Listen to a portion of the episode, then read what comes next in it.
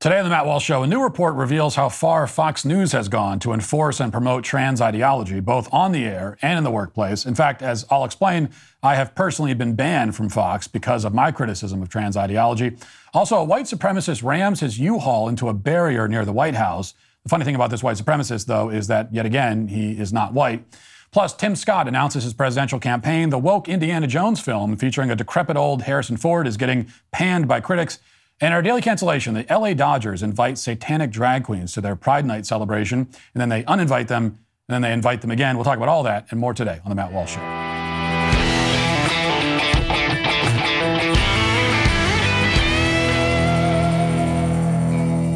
Well, I've seen all your comments, and we know how much you all are enjoying the sick burns during my Genucel ad reads. Well, coming up with creative insults to uh, to you know target everyone at the Daily Wire can be quite grueling. Sometimes even hours of sleep are missed coming up with ways to make people feel so insecure that they never want to be around me again. And that's why the writer of these Genucel burns also uses Genucel so she never has to be at. Re- Wait, am I misgendering myself? I thought we are pretending that I'm coming up with this stuff. Anyway, he or she never has to be at risk of insulting herself in these ads. As she, and she, as she says, no one is immune besides me to catching the smoke. Just kidding. She doesn't say that. She just wanted me to read that in the prompter. It's a great ad read yet again. Anyways, I've told you I don't do anyways. Anyway, we don't need the S at the end of anyway. Anyway, did you know that our friends at Genucel have upgraded their most popular package to feature their top-selling deep firming vitamin C serum plus ultra retinol moisturizer with natural retinol alternative? Right now, you can take advantage of this limited time package upgrade for 70% off. Why waste time and money to go get work done to your face when you can just get Genucel skincare shipped right to your door. Genucel's secret is a family recipe for over 20 years that makes it safe for all skin types, perfect for both men and women, made by a compounding pharmacist in small batches, and it's always safe, cruelty-free, which is so important to me, and also natural. So go to genucel.com slash Walsh. Try Genucel's most popular package for 70% off, featuring both Genucel's Ultra Retinol and Genucel's Firming Serum. Get a complimentary Spa Essentials box with every package order, plus free upgrade to priority shipping. Go to genucel.com slash Walsh. That's genucel.com slash Walsh. Another week, another catastrophic drop in sales for Bud Light. Uh, six weeks have passed since the boycott began, the boycott that many critics, including many on the right, assured us would fail. And sales of the goat urine beverage plunged another 25%. The week before, sales dropped 24%. A cause of even greater concern for Anheuser-Busch executives is that the company's other brands are also seeing significant losses. Sales of Budweiser were down nearly 10% for the second week in a row. And this is what Anheuser-Busch gets, and rightly so, for betraying their mostly working class conservative customer base in order to promote transgenderism. So then I ask, what should Fox News get? If that's what Bud Light got, what should Fox News get? The Daily Signal has a report this week from uh, journalist Mary Margaret Olohan laying out the conservative, quote unquote, media conglomerate's official company policies pertaining to trans employees. Now, Fox pretends to object to the inv- invasion of women's spaces by men, but its own policies tell a very different story. Citing the uh, radical far left human rights campaign, the employee handbook grants, grants employees at Fox News the right to use whatever bathroom aligns with their quote unquote gender identity and it guarantees that they'll be addressed according to their quote unquote preferred pronouns. More from the report, quote, under the category gender transition, Fox's employee handbook promises that the company is dedicated to expanding and strengthening efforts to sustain a more inclusive work environment. The Fox employee handbook is posted on Workday, where employees can see company guidelines or policies, a former employee told the Daily Signal. Quote, employees who are transitioning their gender have the right to be open about their transition if they so choose, and to work in an environment free of harassment, discrimination, or retaliation, and without fear of consequences or transphobia for living openly, the policy says. Citing the Human Rights Campaign, one of the most prominent LGBTQ organizations in the country, the Fox Handbook defines a slew of LGBTQ terms, including cisgender, gender expression, gender fluid, gender identity, gender nonconforming, gender transition, LGBTQ, non binary, and transgender. For the past several years, Fox received a perfect score on the Human Rights Campaign's Co- Corporate Equality Index, which is the nation's foremost benchmarking survey and report measuring corporate policies and practices related to LGBTQ plus workplace equality. A former Fox News employee told the Daily Signal that the company frequently mentions this perfect score in employee training materials. So they're very, very proud of having gotten a perfect score from the Human Rights Campaign, which is, again, a radical far left organization. As a former Fox employee mentions in the article, Fox spends a lot of time attacking woke corporations, but forgets to mention that it is itself a woke corporation. In fact, there is absolutely no difference between Fox and any of the woke corporations that it pretends to criticize. This also creates the rather funny possibility that a female pundit who goes to Fox Studios to do a segment complaining about men in women's bathrooms may visit the restroom after her segment only to find that she is sharing it with a man. Now, if you're more gracious than me, you may want to excuse all of this by arguing that Fox is only following the law in the states where its offices are located. It has no choice. And if that was the case, it would make Fox merely a pitiful capitulator. But the fact is that their advocacy for trans ideology goes far, far beyond anything that is required by law. Yet. Keep in mind that Fox has for a long time now made the editorial decision to refer to trans identified males as she and trans identified females as he.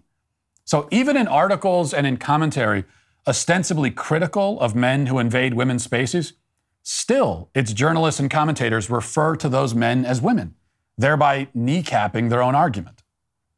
But there's more. The Daily Signal reveals, according to sources at Fox, that the new producers for the 8 p.m., 8 p.m. slot, now that uh, Tucker Carlson has been fired, are under strict orders from up top that they aren't allowed to bash Dylan Mulvaney anymore.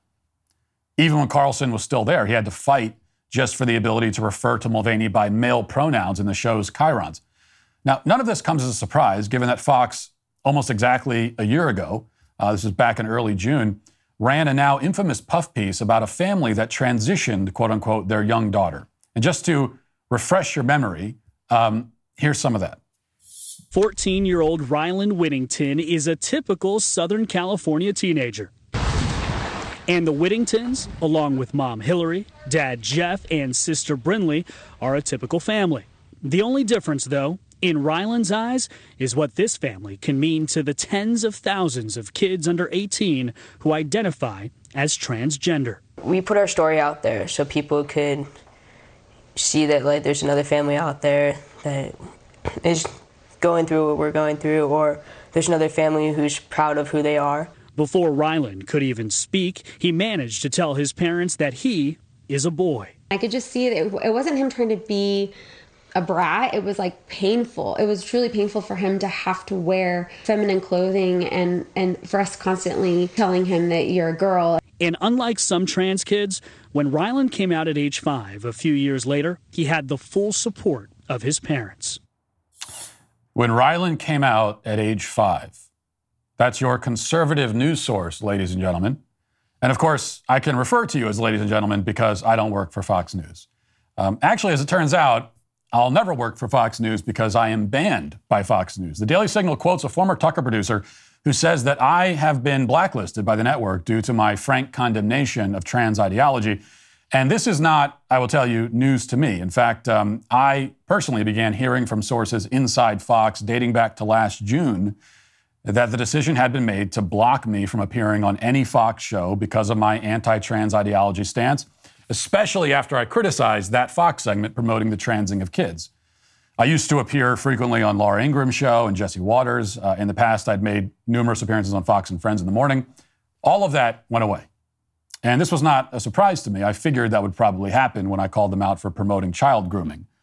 I was also a regular contributor on Tucker's show up till that point, and I heard from uh, multiple sources that when Tucker found out about my blacklisting, he was livid and he fought back against it internally and even managed to have me on his show a few times over the next year in spite of the directives from up top.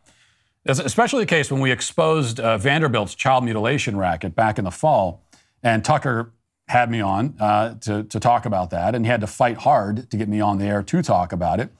And I want, I want you to think about that for a moment. Because Fox wanted to prioritize its grudge against me, a grudge based entirely in the fact that I'm a strident critic of trans ideology, over the effort to expose child mutilation. Remember that the next time you hear someone at Fox talk about protecting children.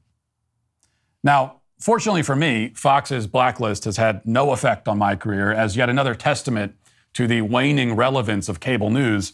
This past year on the Fox blacklist has been the biggest year in my career. My audience and platform has never been larger. And I say this not to brag, but among other things, as a word of encouragement to the great many conservative commentators and pundits and podcasters who are listening to me right now and know that everything I'm saying about Fox is true, but are terrified to speak up publicly for fear that they'll lose their precious Fox segments. Well, let me assure you yes, you will absolutely lose those segments, but that will only make you marginally less famous with the nursing home population. If you have anything interesting to say, you can more than make up for it by going around the cable news gatekeepers and speaking directly to a much larger and not to mention younger audience. Or preferably, you can speak up simply because it's the right thing to do, regardless of what effect it may or may not have on your career. Now, look, I, I have often warned about punching right. You know, we don't we want to be careful about that. But you can punch to the right all you want, and you aren't going to hit Fox News. That's the point. By embracing gender ideology, not just embracing it, but promoting it, enforcing it, banning from the airwaves anyone who seriously opposes it, Fox News has staked out a position that is as far to the left as you can get, okay? Gender ideology is leftism distilled down to its purest and most potent form. It represents everything that we're supposed to be fighting against, everything that we oppose. Now, there are issues that we as conservatives can disagree on and, and still remain conservatives, but this is not one of those issues. It cannot be one of those issues because if you are an ally of the left on gender ideology, then you are an ally in the war against fundamental truth. And if we are not first and foremost fighting to conserve that, to conserve truth, then what else is there? What is the point? What is left? Now, these are not questions that the executives at Fox concern themselves with because Fox is just another corporation like any other. It's not the evil empire that the left makes it out to be, and will will will always make it out to be, by the way. No matter how much Fox respects the pronouns, the left is still going to hate them. And it's certainly not the bastion of conservatism that Fox's viewers apparently think it is.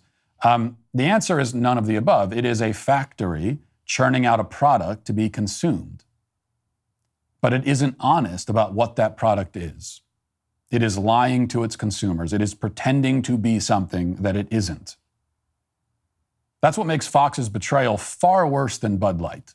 I mean, far worse. Bud Light never pretended to be anything but piss water that's what it always was. That's what it will remain. Fox pretends to have much higher pretensions. Yet, yet what it actually produces is something quite similar to Bud Light, something watered down and empty and foul, and yet for its consumers, apparently strangely intoxicating. And this slop is served under false pretenses by a company that fundamentally agrees with the leftist worldview it's supposedly trying to criticize which is why its critiques always prove so impotent and ineffectual. Conservatives are making real progress. I believe that. We are winning battles in the culture war. Long way to go. Okay, long way to go. But we're getting things done, finally. With no thanks to Fox News. They are working against us, not for us. And it's time for us to realize whose team they're on and treat them like it. Now let's get to our five headlines.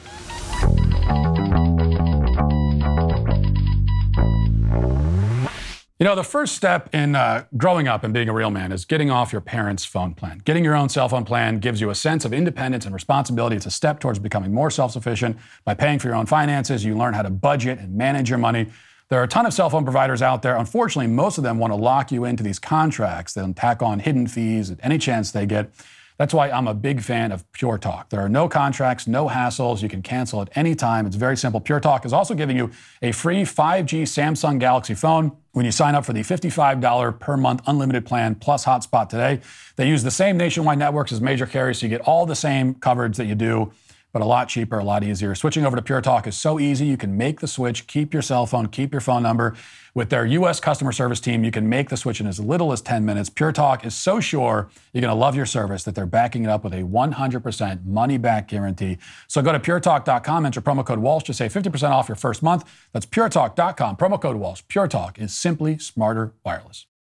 So our headlines begin with uh, another alleged attack by an alleged white supremacist. NBC News has the report the driver of a truck that crashed into security barriers near the White House on Monday night has been identified as a 19 year old from Missouri who was arrested on multiple charges, including threatening to kill or harm a president, vice president, or family member. Officials said. Authorities said the preliminary investigation indicates that the driver intentionally crashed into the uh, bollards outside of Lafayette Park. A Nazi flag was seized by authorities at the scene of the incident. Nobody was injured. A law enforcement official told NBC News that the suspect made threatening statements about the White House, uh, but was quickly detained. And the official said, quote, I don't think there's any place for a Nazi flag or the statements that he made. So we're being told that a, a white supremacist did this, and he had a Nazi flag. And in fact, uh, there's a picture going around, um, uh, one that quickly made the rounds on social media, very quickly. And you can see in the picture the uh, the U-Haul, and then there's a new, nice new, crisp Nazi flag laid out on the pavement right next to it. So here's a question: Is this normal police procedure? Like, do they normally go to a crime scene and take out evidence and lay it on the ground neatly so that reporters can take pictures? Like, uh, like you know, at, at, and at the scene of a crash, especially, you go into the vehicle and extract items from it and lay it all neatly on the ground. Now, I've never been, you know, I'm not a police officer. I've never been. Do we have that picture? Oh, there it is, right there. Yeah. Look at that Nazi flag. So it was in. Now, first of all, why do you need a U-Haul that size for a Nazi flag that size? That's the first thing I'm trying to figure out. And the second is that we, we assume what happened. This, this white supremacist had this, this dastardly plot to kill the president and the way that he was going to do it was to take his U Haul and slam it into some barriers. That's step one. And then step two is a question mark. Step three, president is dead. Uh, that didn't work somehow. So they detained him quickly. And, and then the police opened up the U Haul and they went in there and they took the, the Nazi flag out and they just laid it there on the pavement. As I said, not a police officer. I've never been to the police academy, so I don't know what procedures they teach cops, especially these days. But I, I didn't think that that was the procedure. I think that uh, if you have a you know a crime scene, you preserve the ev- evidence. Um, you're not going to lay it all out neatly and then say, "Hey, hey guys, you want pictures of this? Come and take a selfie if you want." Also, um, don't worry about the fact that the white supremacist name is apparently Sai Varshith Kendula. A picture that is allegedly of this guy is also making the rounds, and he indeed looks like a Sai Varsish, Varshith Kendula. He looks like that. He doesn't look like a white supremacist because he's not white. But I guess that means he does look like a white supremacist because uh, these days, white supremacists are very often not white. I mean, it seems like the, the, the majority of the recent cases of white supremacists staging uh, attacks and crimes and that sort of thing, we find out that the white supremacist isn't even white. And so this is another case of that. Nothing suspicious about this, nothing strange. Take it at face value. Don't ask any questions. Okay. A, a, uh, a brown skinned white supremacist got a massive U Haul van, uh, van for his brand new Nazi flag, and he put it in the U Haul and he crashed into a barrier near the White House and all of this is normal. Okay? You don't need to think about it. Read the headline, absorb it, move on. That's what you're supposed to do. Uh, next, from Washington Examiner, Senator Tim Scott criticized President Joe Biden for leading the country into retreat as he launched his campaign for the 2024 presidential uh, Republican presidential nomination with an optimistic, faith-driven message about the future. And here is Tim Scott explaining why he has decided to run for president. Our nation, our values, and our people are strong. but our president is weak. But under Joe Biden, our nation is not a nation in decline. But under Joe Biden, we have become a nation in retreat, retreating from our heritage and our history, retreating from personal responsibility and hard work, retreating from strength and security, even retreating from religious liberty and the worship of God Himself. They say opportunity in America is a myth, and faith in America is a fraud. But the truth of my life disproves their lies. Now, we did cut out the part uh, where his mic cuts out in the middle of, cuts off for about two minutes, and he's sitting there, he's trying to yell to the audience, and they're switching out microphones and everything. And uh, I feel bad for him for that. I might vote for him just out of sympathy based on that fact alone, you know. And I, have anyone who's done any public speaking, we've been in the position before where a mic cuts out. It's always really awkward. But imagine like you're you're announcing that you're running for president. It's a once in a lifetime uh, experience. Maybe not for Tim Scott because you know I, something tells me this is going to be the kind of guy who runs for president seven times and never makes it. But it's a first in a lifetime experience anyway, and the mic cuts out in the middle of your announcement. Really tough. Uh, but aside from that, this is his campaign pitch. Uh, you know, hopeful, optimistic. America is not in decline, he says. We have to have hope and change. That's the message he's going with. And maybe the hope and change message will take him all the way to the White House. Maybe it will. And make him the first black president. Because that message obviously worked well for the first biracial president. Um, but, but I have my doubts. And because here's the thing with, with Tim Scott he seems like a nice guy. I have no personal issue with him. Seems nice enough. And just like Nikki Haley, he would be a formidable and serious candidate in the year 2004 or 2008 um, or 1992. But in the current age, not so much. Because he represents a kind of safe, cautious, bubbly conservatism that has long outlived its purpose, if it ever had a purpose to begin with, which I'm quite skeptical of.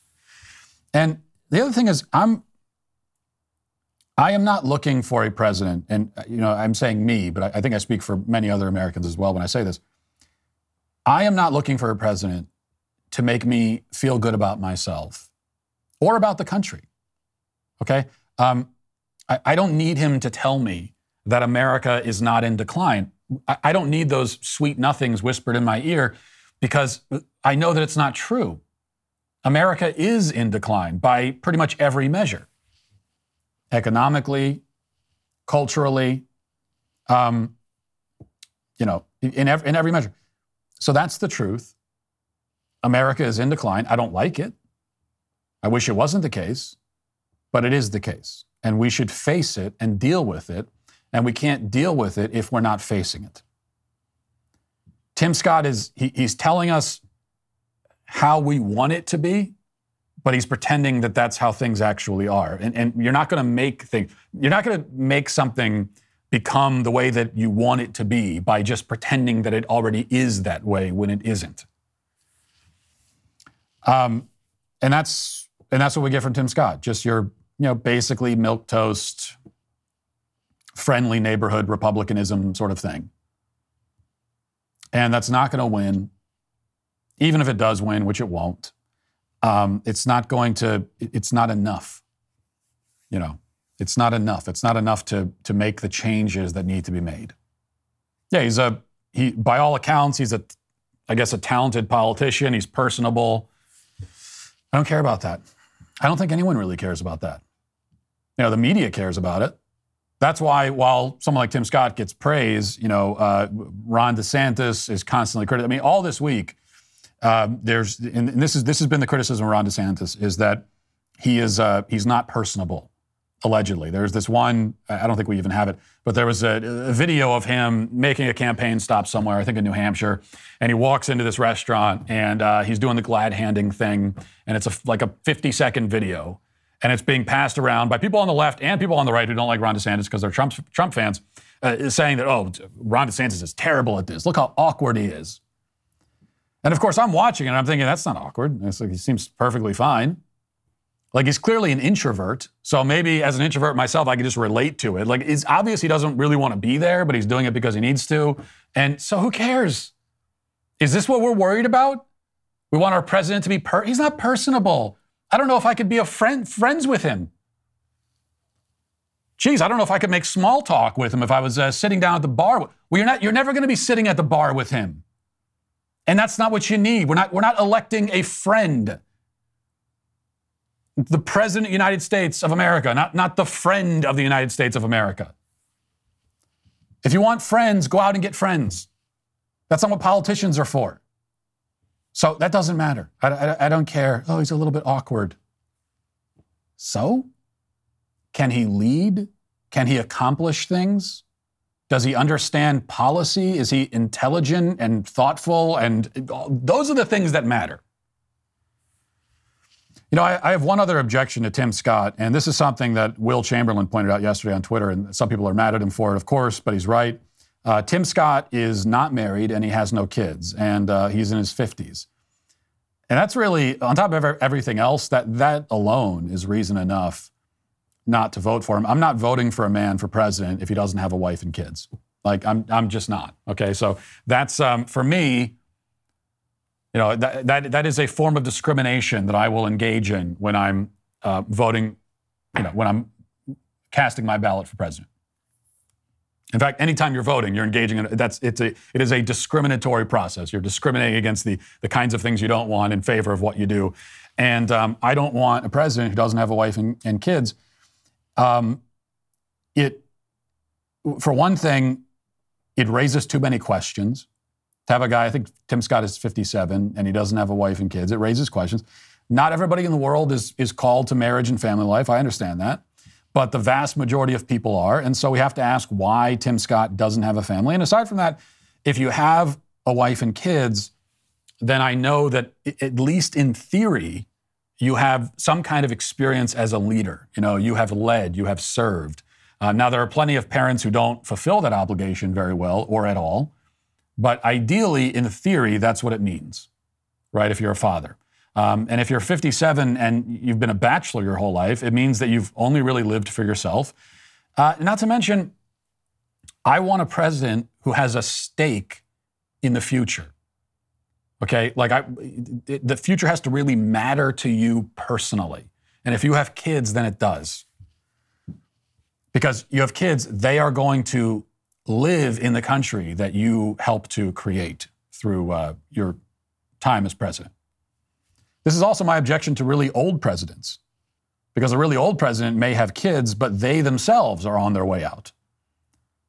So they are helping to shape the future, and then they're going to leave. And that also makes me uncomfortable. So uh, call me picky, but I want a president who has kids that will inherit the future that he helps to build, and also a president who himself will, will be alive for at least a few decades after he leaves the White House. So a lot of reasons there, and uh, they all add up to Tim Scott isn't the guy. And, uh, you know, I don't even think he's really running for president. This is just another one of these people running for uh, to be a vice president or something like that, running for a cabinet position. It's also interesting that uh, uh, Donald Trump put out a statement on his Truth Social after Tim Scott announced his candidacy and it was very friendly. It was very nice. It was, you know, in essence, like welcome, well, welcome to the uh, to the race, Tim. And that has been Trump's response to every single person who's gotten into the race. He's been very friendly to them, except Ron DeSantis. Ron DeSantis is the one guy who's not allowed to run. The very fact that he might run is an offense. It's a personal offense to Donald Trump. But all the rest of them, yeah, all of them can jump in. And we know why that is. The, the reason is that uh, Ron DeSantis is a threat to, to Trump politically, and these other people aren't. In fact, um, Trump knows that the more the merrier for everybody else. All of the, uh, all of the also rans, the more the merrier because they're going to split the vote. They're going to split the non Trump vote. And so he wants a bunch of them in there um, so that it doesn't all coalesce around Ron DeSantis. So, so you know, I said it. I can't figure out why he's doing that. Of course, I can figure out it makes sense politically, but that is what's happening there.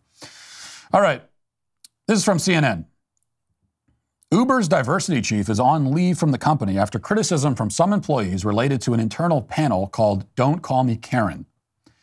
Bo Young Lee, Uber's chief diversity and inclusion officer, is on a leave of absence, according to a uh, Uber spokesperson.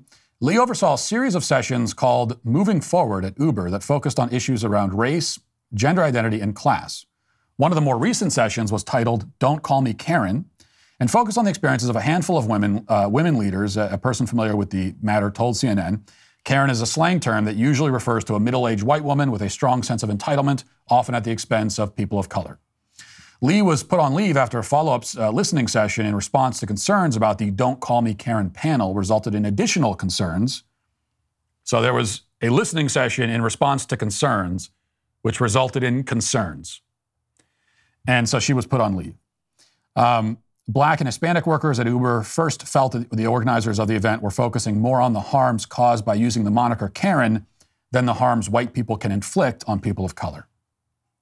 In a follow up listening session, the Times reported some employees felt that their concerns weren't being heard, and that instead of a, uh, that instead of a chance to provide feedback or have a dialogue, they were lectured by Lee about their response to the initial "Don't Call Me Karen" event.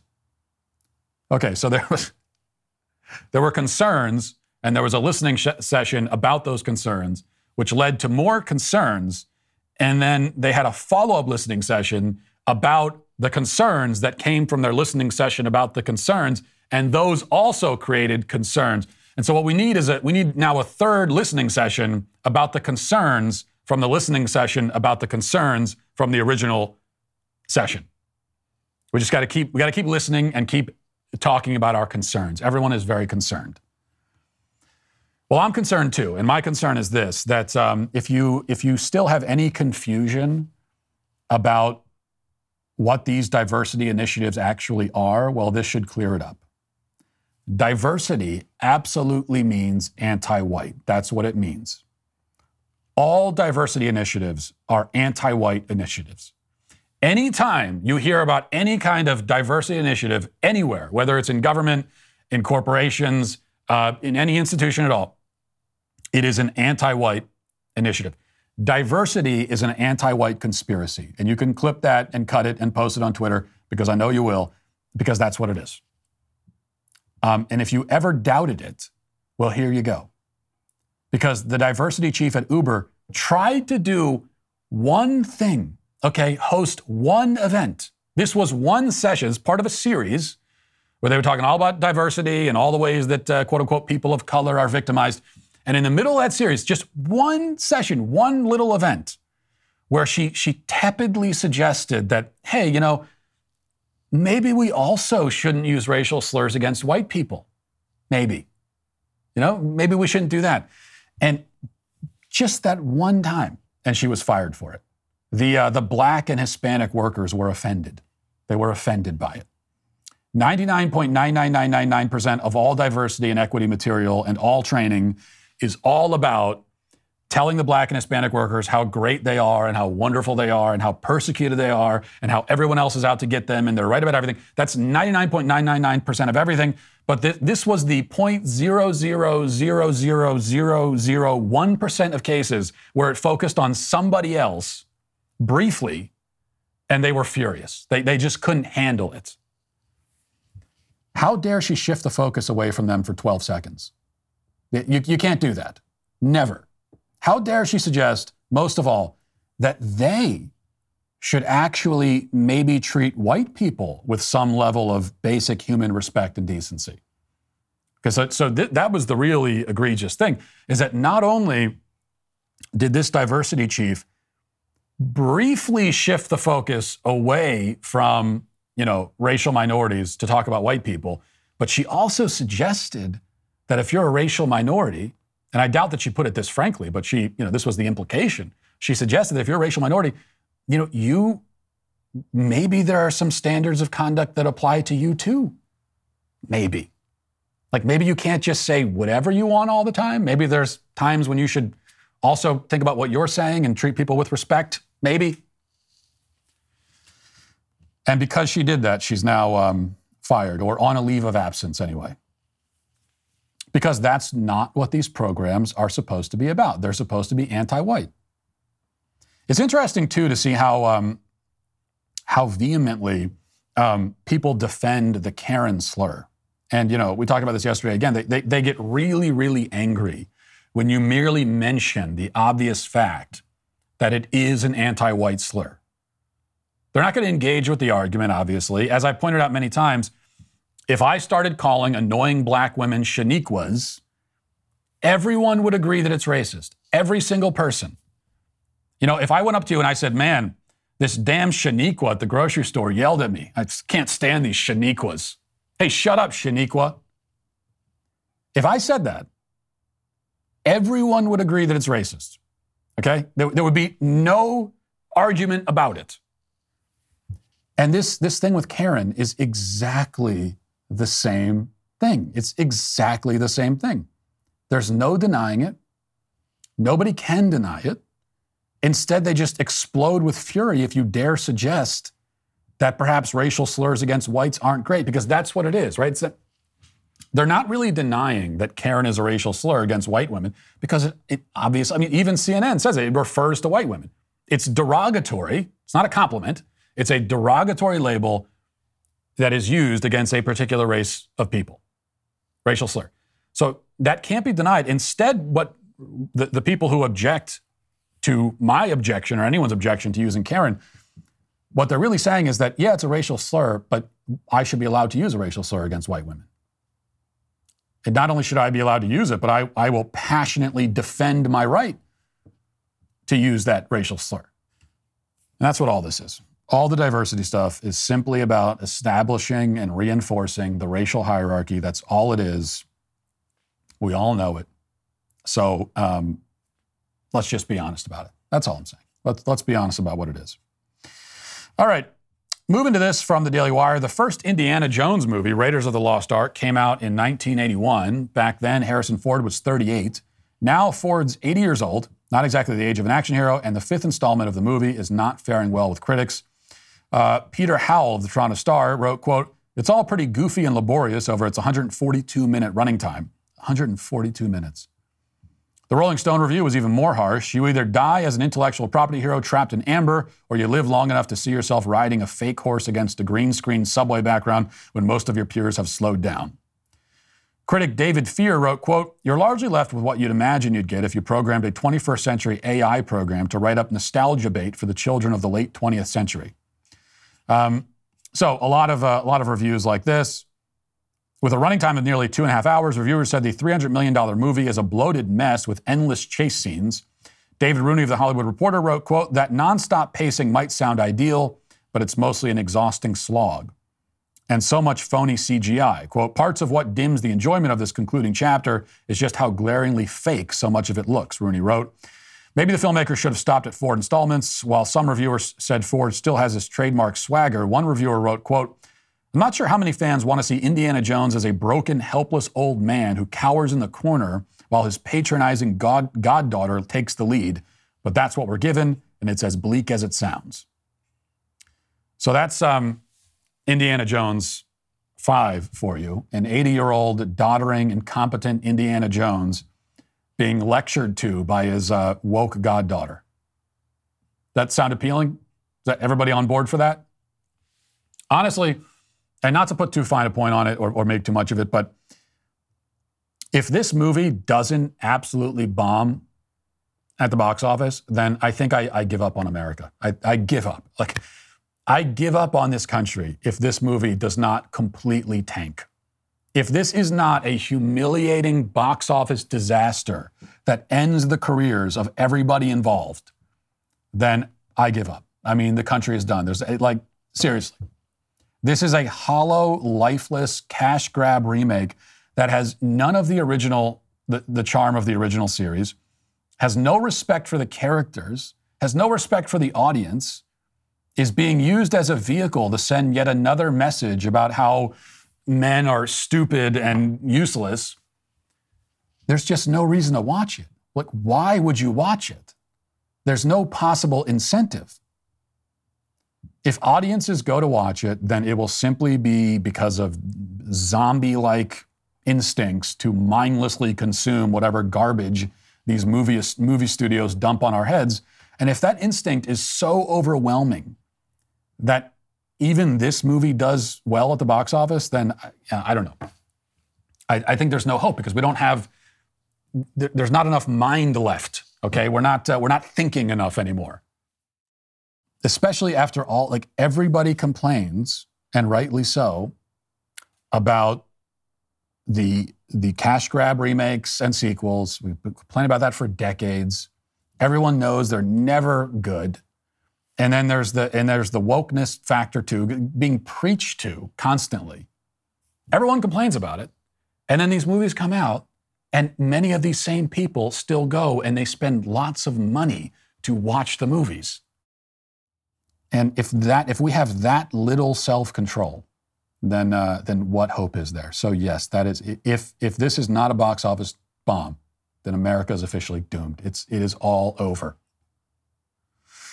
That's what I'm saying. Um, all right, here's a message from the U.S. Embassy in Brazil. Watch this. Hi, my name is Mark, and I use he, him pronouns. You've probably noticed that more and more people are stating their preferred pronouns when they introduce themselves in social conversations, in classrooms, in the workplace, in their email signatures, and on social media. The reason is simple. There is a range of gender identities beyond male and female. In English, many use he, him, or she, her pronouns, but a growing number of people are using different pronouns like they, them, ze, them, ze, here, her, pers, and am. These are called gender neutral pronouns. They don't specify the gender of the subject of the sentence, and they exist because you can't assume someone's gender just by looking at them. Words matter, and they are powerful tools to convey meaning and connect more deeply with one another. Making incorrect assumptions about someone's gender, that's a microaggression that could be hurtful for individuals who identify with certain communities, such as transgender or queer communities. So, what's the best way to be sure you're using the right pronouns? Just ask. Asking for and using someone's preferred pronouns show respect and help create an inclusive environment. There you go, a little PSA. That's from the uh, U.S. Embassy in Brazil. That's the video they wanted to put out. And I don't know, I was just talking about how America is doomed. So this is this is what we're exporting. This is the um, this again is the colonization. Okay, we hear from the left; they're constantly complaining about colonization. They're accusing, uh, you know, the West of being colonizers, and they're right actually. But this, what they don't specify is that this is the kind of colonization that we're doing. This this this is what it is. Uh, these are the colonizers. That guy right there people going around preaching about pronouns, these are the colonizers in the 21st century world. Speaking of pronouns, though, um, before we get to the comment section, here's a little bit of good news. We had a lot of bad news. Now for some good news. The Daily, Daily Mail has this report. Two workers at a Christian university in upstate New York have lost their jobs after including their pronouns in their work email signatures and then ignoring the university's request to remove them. Raegan Zelaya and Shua Wilmot were both fired from their positions as uh, resident, residence hall directors at Houghton University in upstate New York after they refused to remove their pronouns in accordance with a newly introduced university policy. The university, which is affiliated with a conservative branch of the Methodist Church, asked for their pronouns to be re- re- uh, removed, but Zelaya and Wilmot refused to comply. The pair were subsequently fired just before the end of the semester and uh, sparked protests on campus, but they're still being fired and um, they Zelaya and Wilmot, neither of whom are transgender, have both experienced misgendering due to their unique names. So this is part of the excuse that they gave is that um, is that they have unique names, and so people don't know just based on the names whether they're male or female. And and that that that's true. Like sometimes just based on a name, you, you don't know if someone's male or female. And when you want to address them, especially if you're communicating through uh, through written word, through email or something, and you want to be able to address them in response, then it, helps to know whether you're talking to a man or a woman. Um, and so that can be a problem. Does that mean that you need to include your pronouns? Well, no, because let's think about how did, be, before all of this stuff was invented, okay, before the idea of preferred pronouns was invented 15 seconds ago, people started listing their pronouns because up to 15 seconds ago, nobody ever did that ever anywhere. So how do they do it? Oh, it's it's um because you had Mr. and Miss. That's that's what that's for. So if you want people to know, you know, whether you're male or female, that's that's part of how you accomplish that.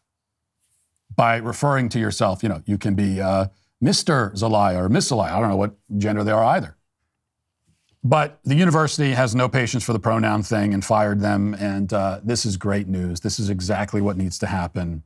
Um, this is what, you know, really any allegedly conservative or Christian organization, if they are not firing people for listing their pronouns, then they, they need to answer for that. They need to explain why they aren't. Because listing your pronouns it is a it's a calling card. That's what it's meant to be. It's a virtue. It is a virtue signal but you're not signaling actual virtue. It's a it's a signal to the left of it's a signal of allegiance to the left that's what it means every single time it means either that you are um, giving your pledging your allegiance to the left signaling your allegiance to the left or you are surrendering to them cooperating with leftism but either way if you work at a conservative or a Christian organization, there should be no patience for that, no place for that silliness whatsoever. And you know, the only thing this university did wrong was giving them a chance to take the pronoun signature down. So that's the only thing. I, you know, beggars can't be choosers. I'm not nitpicking, but if it, if it, if it was up to me, and I was in charge of this institution, and you put your pronouns in your email signature, you're gone immediately. Like we're not having a conversation. There's not any chance to explain yourself. You don't. It's you're gone. We we don't we don't need you. Go somewhere else. So they all that tells us though is that they were gracious and uh, they were generous.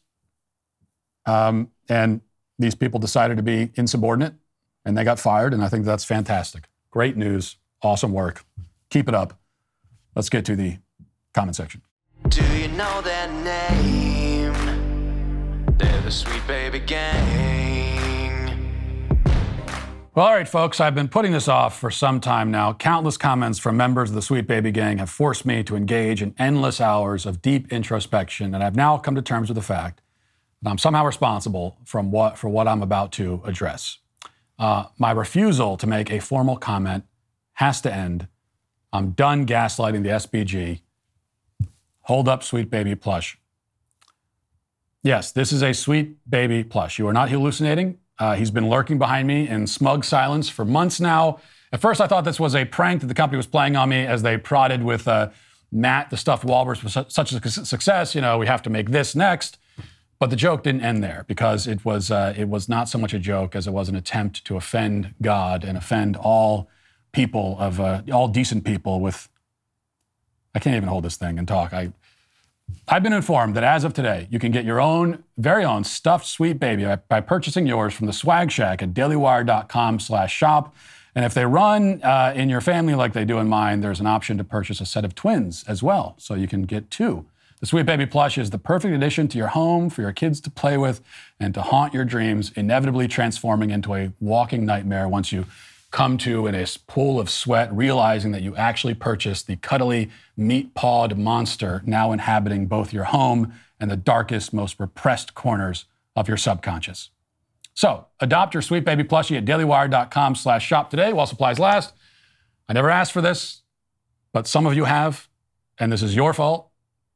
God help us all. Christopher says, I'm not saying we shouldn't have sympathy for what happened to the Citi Bike woman, but you knew exactly how the woman in the video would react after the incident because of one simple thing she said in the heat of the moment You're hurting my fetus. That tells you all you need to know. Well, right, and I noticed that too. Uh, when she's the pregnant uh, hospital worker, when she was being, uh, you know, when, when the, the, black teens were trying to steal her bike and blaming her and, and all that, the whole incident. Um, and she complained that that uh, they were hurting her fetus. Yeah, I picked on that too. In fact, she said, "You're hurting my fetus. You're hurting my baby." So she she changed it. You know, she said both, which is interesting. But certainly that that will. I mean, the fact that you live in New York already is a pretty good indication that you're liberal. But you were re- referring to your own unborn child as a fetus. I mean, just saying that, my fetus, just sound, sounds bizarre. It sounds like you're intentionally dehumanizing your own child. And doing that in the heat of the moment, as you point out, when she's in distress, and rightly so, and yet she still makes that move um, really does tell you what you need to know about her. But and, and that's why, and I, I understand the argument from some on the right who say that, look, I don't care about any of these incidents. You know, you you choose to live in a city like that, you vote for this, and then even after you're victimized, you still are are once again signaling your allegiance to the very people who are victimizing you. And if you're going to do that, then mm, what's what is there for the rest of us to say?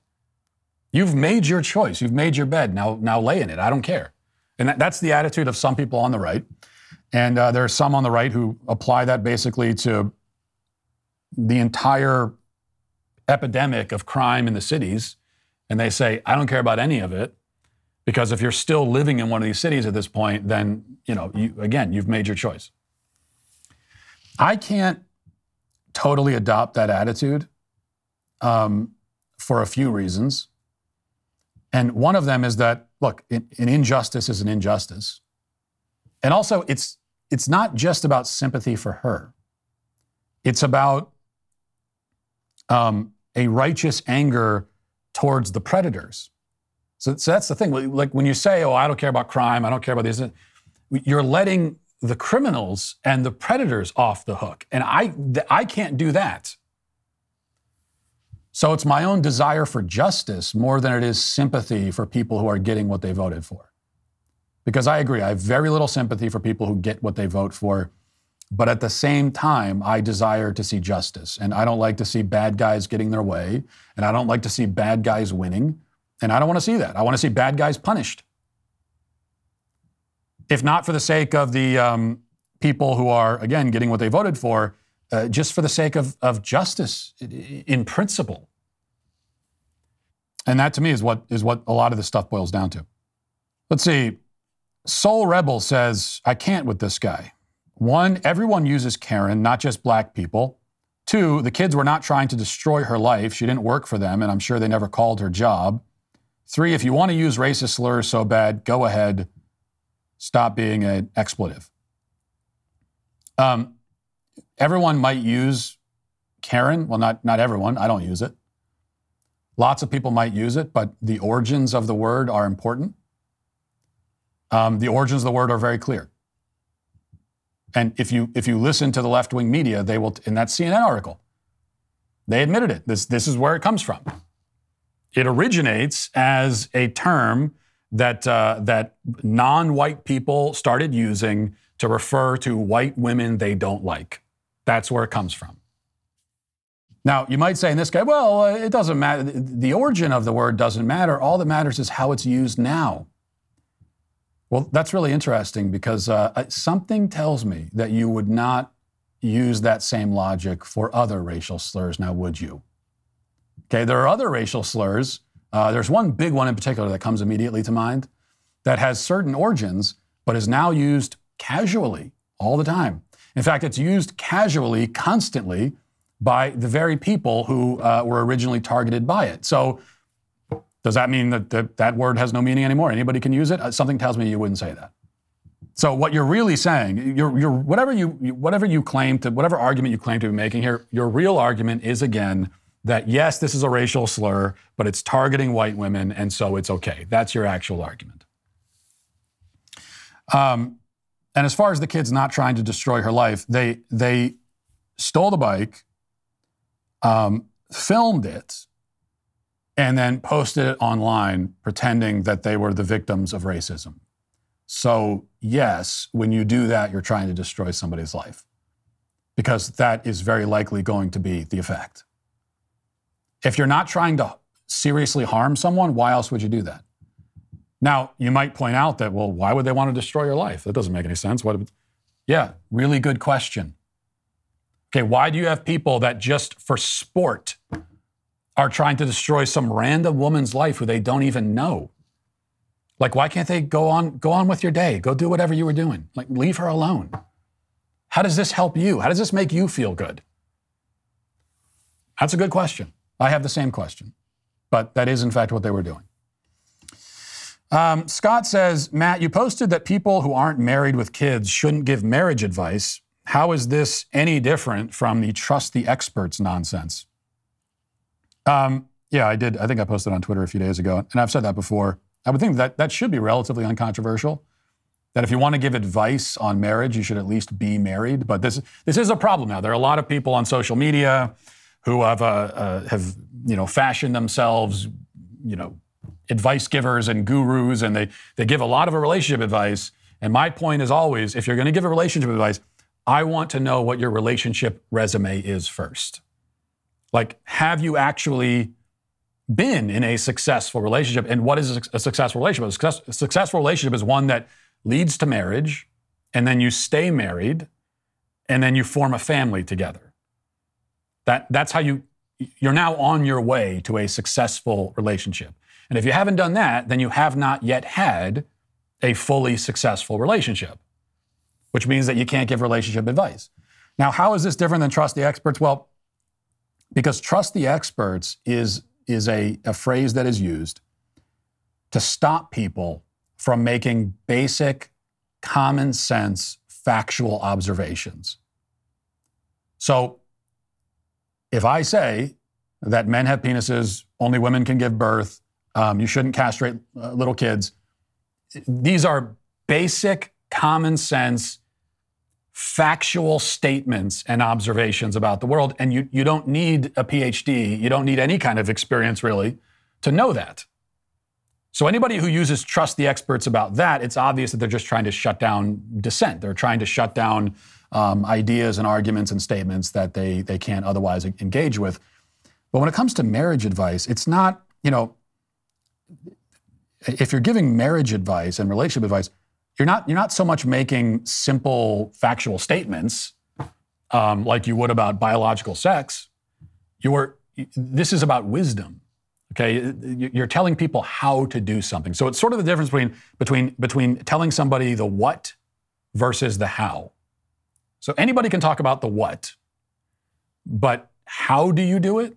How does it work? Um, how can you be in a relationship and, and stay married and, and, and do so successfully, well, then you need to have some experience in that area, I think. Then, then you need actual wisdom.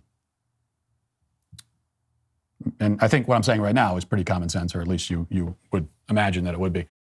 You know, if you, along with tens of millions of people, watched Netflix's hit show Making a Murderer, then you're going to love Daily Wire Plus's new exclusive 10-part docuseries with Candace Owens called Convicting a Murderer coming this summer. When leftists are confronted with the truth, their only response is to scream in your face or run away. Well, I've personally been confronted with that myself, and so has Candace Owens. She's unafraid to call out the mob and expose the truth. When Candace found out that key facts may have been omitted in Netflix's series, she set out to uncover the truth behind the notorious Steven Avery case. And the end result is convicting a murderer. You're not going to want to miss it. And right now, there's never been a better time to become a Daily Wire Plus member because you can sign up now uh, for convicting a murderer, and you'll receive an early bird discount of 30% off your Daily Wire Plus membership when you use code TRUTH. This is your last chance for 30% off, so don't wait until the series comes out this summer.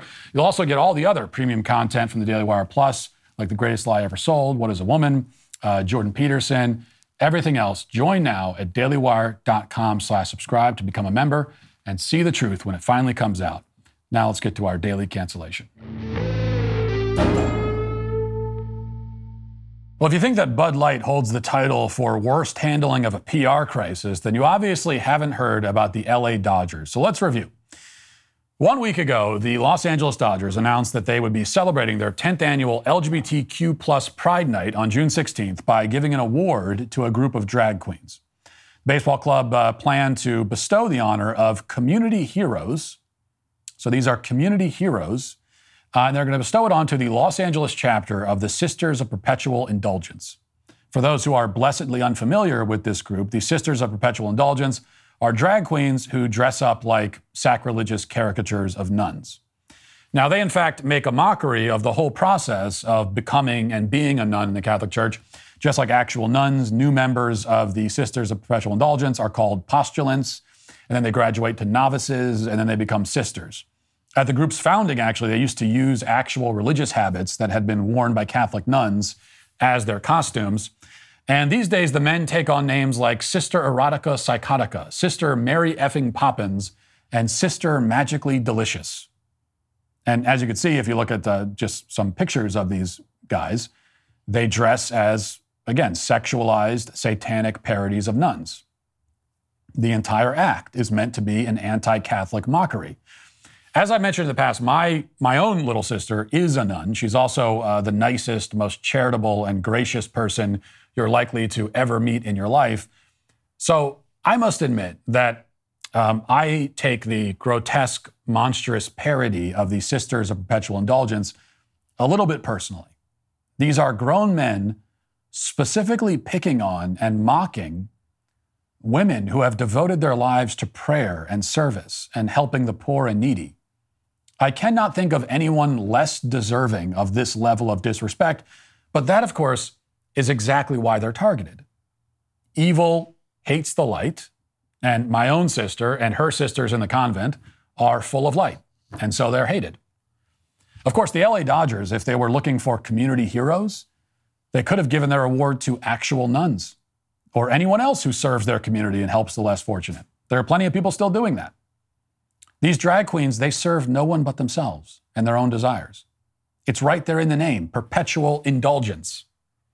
Leaving aside the anti Catholic bigotry, it, it's hard to see how perpetually indulging your own desires is heroic.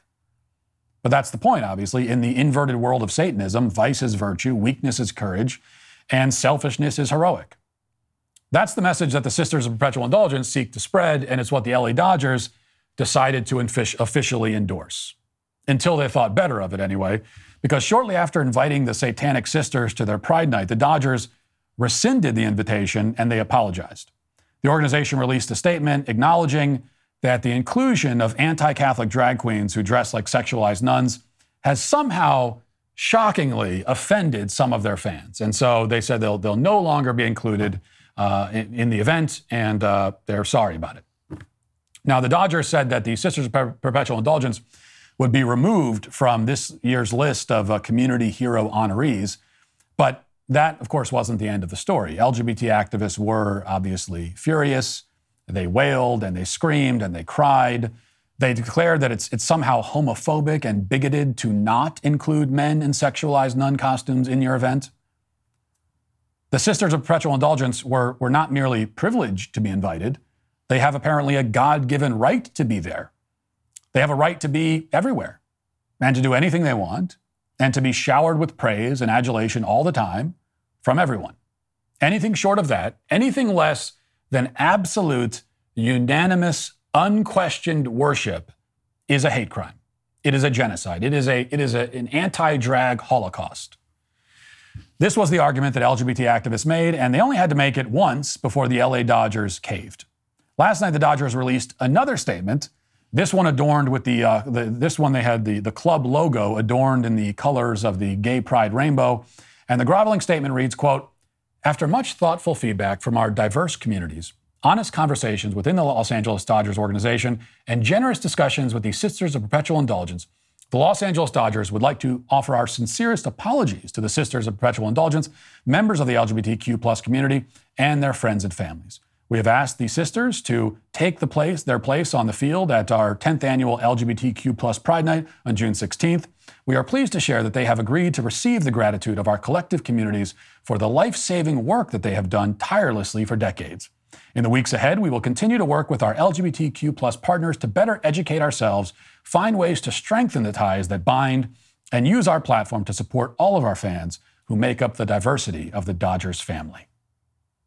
Now, I was interested, as you probably are, to hear about the life saving work done by cross dressing men in satanic nun costumes. I had to look it up to find out more. I mean, do these people moonlight as shock trauma surgeons? Do they wear their nun outfits to the beach and work as lifeguards? Which lives have been saved by the Sisters of Perpetual Indulgence exactly?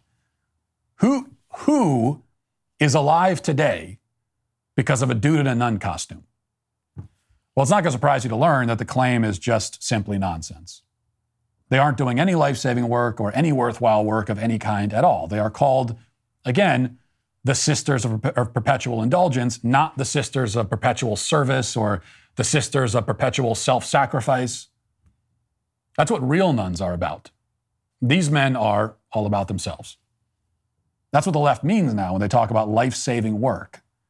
They believe that the indulgence Indeed, the perpetual indulgence of desire, the acting out of every inclination, every fetish, is a life or death matter because they can't conceive of how a person could possibly live if they're not able to do whatever they want all the time in every conceivable context. They have made selfishness not, not only into a virtue, but into a necessity. It is, it is life sustaining. That's how we have to understand life saving work in this context. That's what they mean when they say it.